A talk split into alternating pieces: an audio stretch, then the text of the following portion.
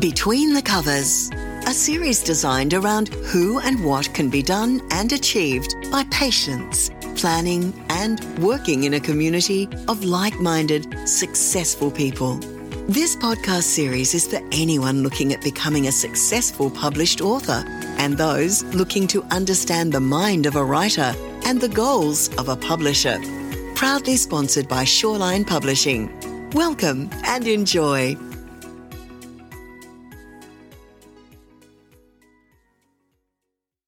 G'day and welcome to the Between the Covers podcast, the Shawline Publishing podcast. And in this episode, we've got the wonderful Adrian Weeks who's talking about his book, In the Shadow of Peace. G'day, Adrian. How are you going? Yeah, good. Thanks, Will. How are you? Not too bad today at all. Uh, tell us, In the Shadow of Peace, in a nutshell, what is this book about? Oh, uh, in a nutshell, well, it's um, two warring peoples, I suppose, and one of those peoples are trying to seek peace. Um, and it's how they possibly come about reaching that conclusion uh, it has a whole lot of different storylines that uh, intermingle um, as five or so main storylines that come together. Um, so it's a bit like historical fiction in a made up world with a little bit of magic thrown in for fun. Excellent. And uh, just trying to balance five storylines can be a real, uh, real challenge, can't it? Like you've got to try and reconcile them all and get them right by the end.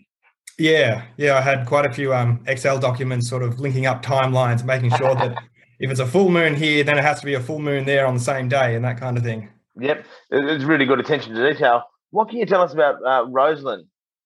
Um, so Roasline is the uh, main city of uh, one of the peoples. Um, it's quite a, a large city. Uh, it's um, initially ruled by an elected uh, person, the High Chancellor Kathsum, um, and she is seeking peace. Okay, cool. And on the other side, we've got the the people who aren't seeking peace quite so much. Yes. Um, where, yep. where do they come from, and who's the the protagonist there?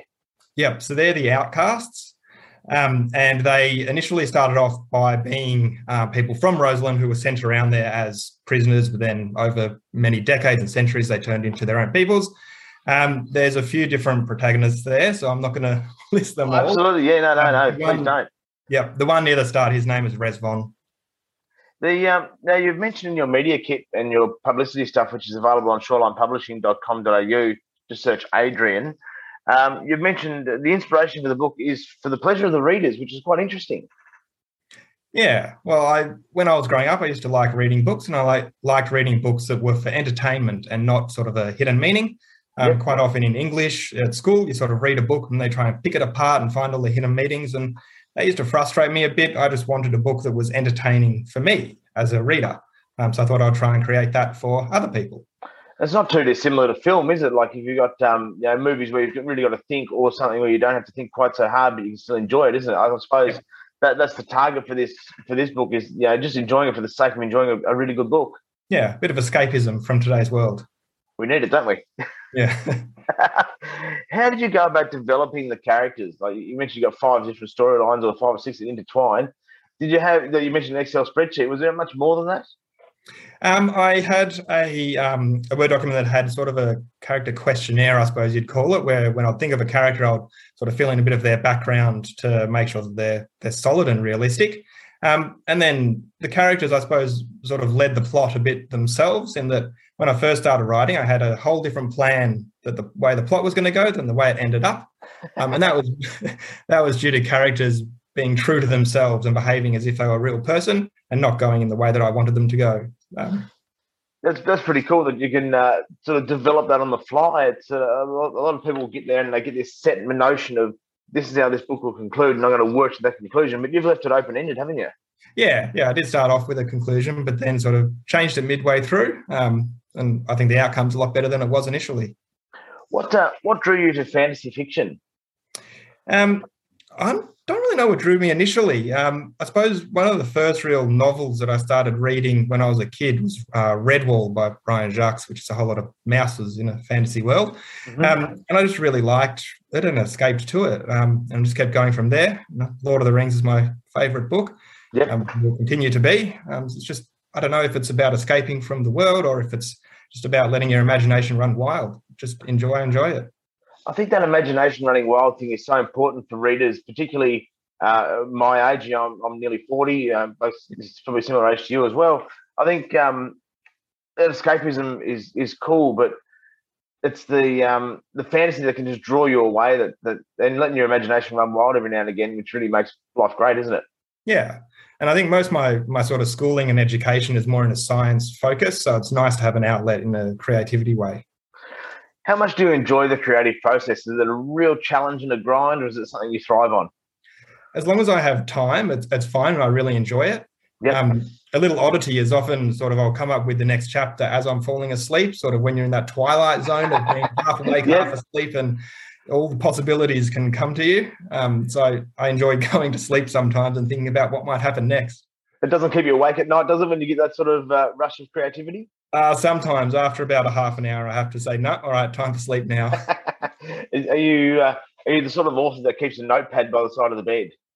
I don't. Well, I do, but I never actually write in it. Um, it's more just I, I think about it and then I'll wake up in the morning and rethink what I thought the night before and maybe make a few notes then.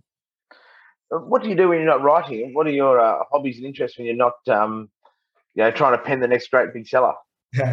Yep. Um, so I suppose for my other job, I'm a, um, a pharmacist and I've been working with COVID vaccines lately.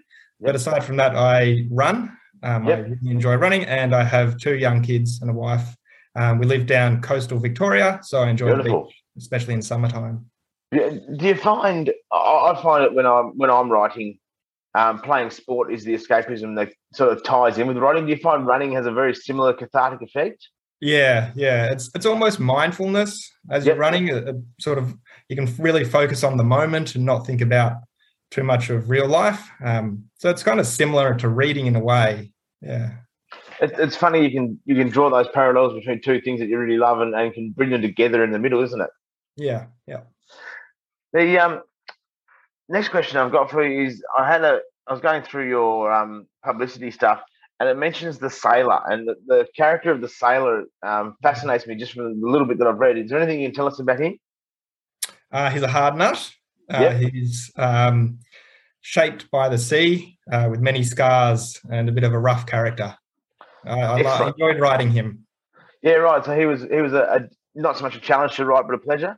Yes, he was. Yep. Captain Excellent. Ride. Captain Ride. Yep. R I D E. Yep. Excellent. I, look, Adrian, I can't wait to get my hands on this book. It's uh, it's shaping like a real ripper, and congratulations on uh, on how you've gone so far with it. Um, you can get a copy pre-order now at shawlinepublishing.com.au. Search Adrian in the search bar, and it'll come up nice and easy for you. Uh, when's the book actually out? Have you got a, a due date?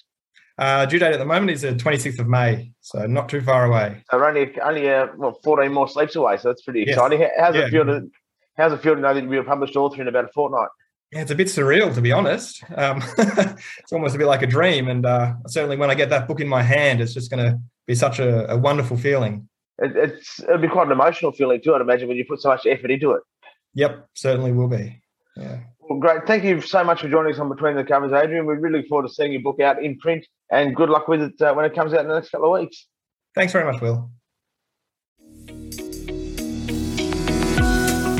We hope you enjoyed this episode of Between the Covers, produced by Shawline Publishing.